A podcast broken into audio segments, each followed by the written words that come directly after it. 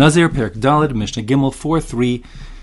The Mishnah continues to discuss the topic of Hafaras Nazirus, when the husband or father cancels his wife or daughter's uh, commitment to be a Nazira. Now, what's interesting about this Mishnah is it want to, wants to answer the following fascinating question What happens if the husband, let's say, cancels his wife's neder, so she's no longer a Nazira, but she doesn't know it, and then she goes and drinks wine or cuts her hair? What are the consequences? That's the ultimate question that this Mishnah wants to discuss.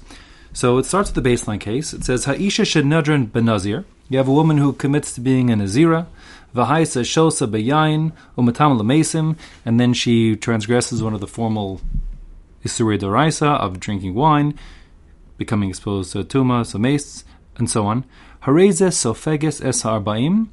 She literally she absorbs the forty. This is a reference to malchus lashes that a person gets um, for transgressing mitzvah uh, losas is prohibitions of the Torah, assuming of course there was Edim and Hasra. She had witnesses. She had warning. They told her, "Don't drink that wine because if you do, you're a Nazira. You'll get lashes." And she says, "I don't care. I'm doing it anyways." And she does promptly. Then the consequences are lashes. It says here Ha'arbaim, the forty, because the verse itself, the lashon from the pasuk, is um, Arbaim Yakenu, lash him 40 times, and so that's a reference to that. The truth is that even lashes de Modoraisa max out at 39 lashes. That would be the most a person would receive. Um, but uh, nevertheless, it's referred to as Sofegas Arbaim throughout Kol Kula.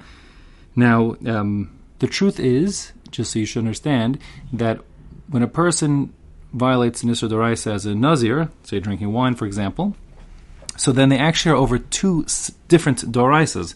There's a specific Isra of, let's say, drinking wine. The the pasuk says that the nazir, uh, you know, yain lo yishte, they can't drink wine, so that's definitely a transgression number one for which one would get malchus.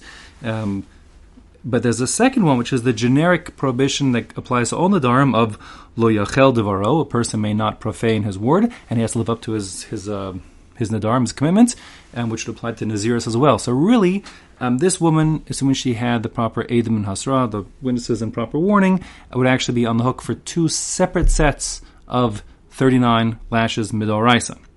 Um, now, all that said, the truth is, there's not much of a chiddush in what I just said, because that's true for essentially all or most lavin in the Torah. If a person does it, uh, it intentionally, then the consequences tend to be lashes.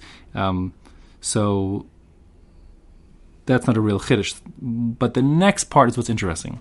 What happens if hefer la ba'ala? What if her husband canceled her Nazirus. But Vihilo yada shehefer labala, but she doesn't know that her husband canceled her nazirus. So she thinks she's a nazira. In fact, she isn't. And then v'haisa shosa v'yayin mesim, and then she does something which she's not supposed to do midoraisa, like for example, drinks wine or expose herself to tumas mace. So now, in her head, she is wantonly, willingly, bemazed, doing an Isra Doraisa, for which she should be on the hook for two sets of Malchus. But the truth is, Klape Shemai, as far as heaven's concerned, the husband had cancelled her Naziris, and therefore she actually isn't a Nazir, so actually she's not doing an Isra Doraisa at all. So, the the uh, the Mishnah says, Eina sofeges es harbaim. She does not get lashes for that. At least not lashes de oraisa. Because in fact she didn't do a doraisa, is her. However, Rabbi Yehuda Omer im eina sofeges es arbaim. Rabbi Yehuda says, listen, okay, maybe she won't get the forty lashes for a doraisa because she didn't transgress the doraisa, but since she intended to do it and she acted rebelliously in intending to break the Torah, so then tispog makas mardus, she should at least get rabbinic lashes. Um, makas mardus, like um, um, lashes for rebellion because she intended to rebel against the Torah. Now, makas mardus typically are uh, a punishment that is meted out for someone who violates an Isra Durabanan.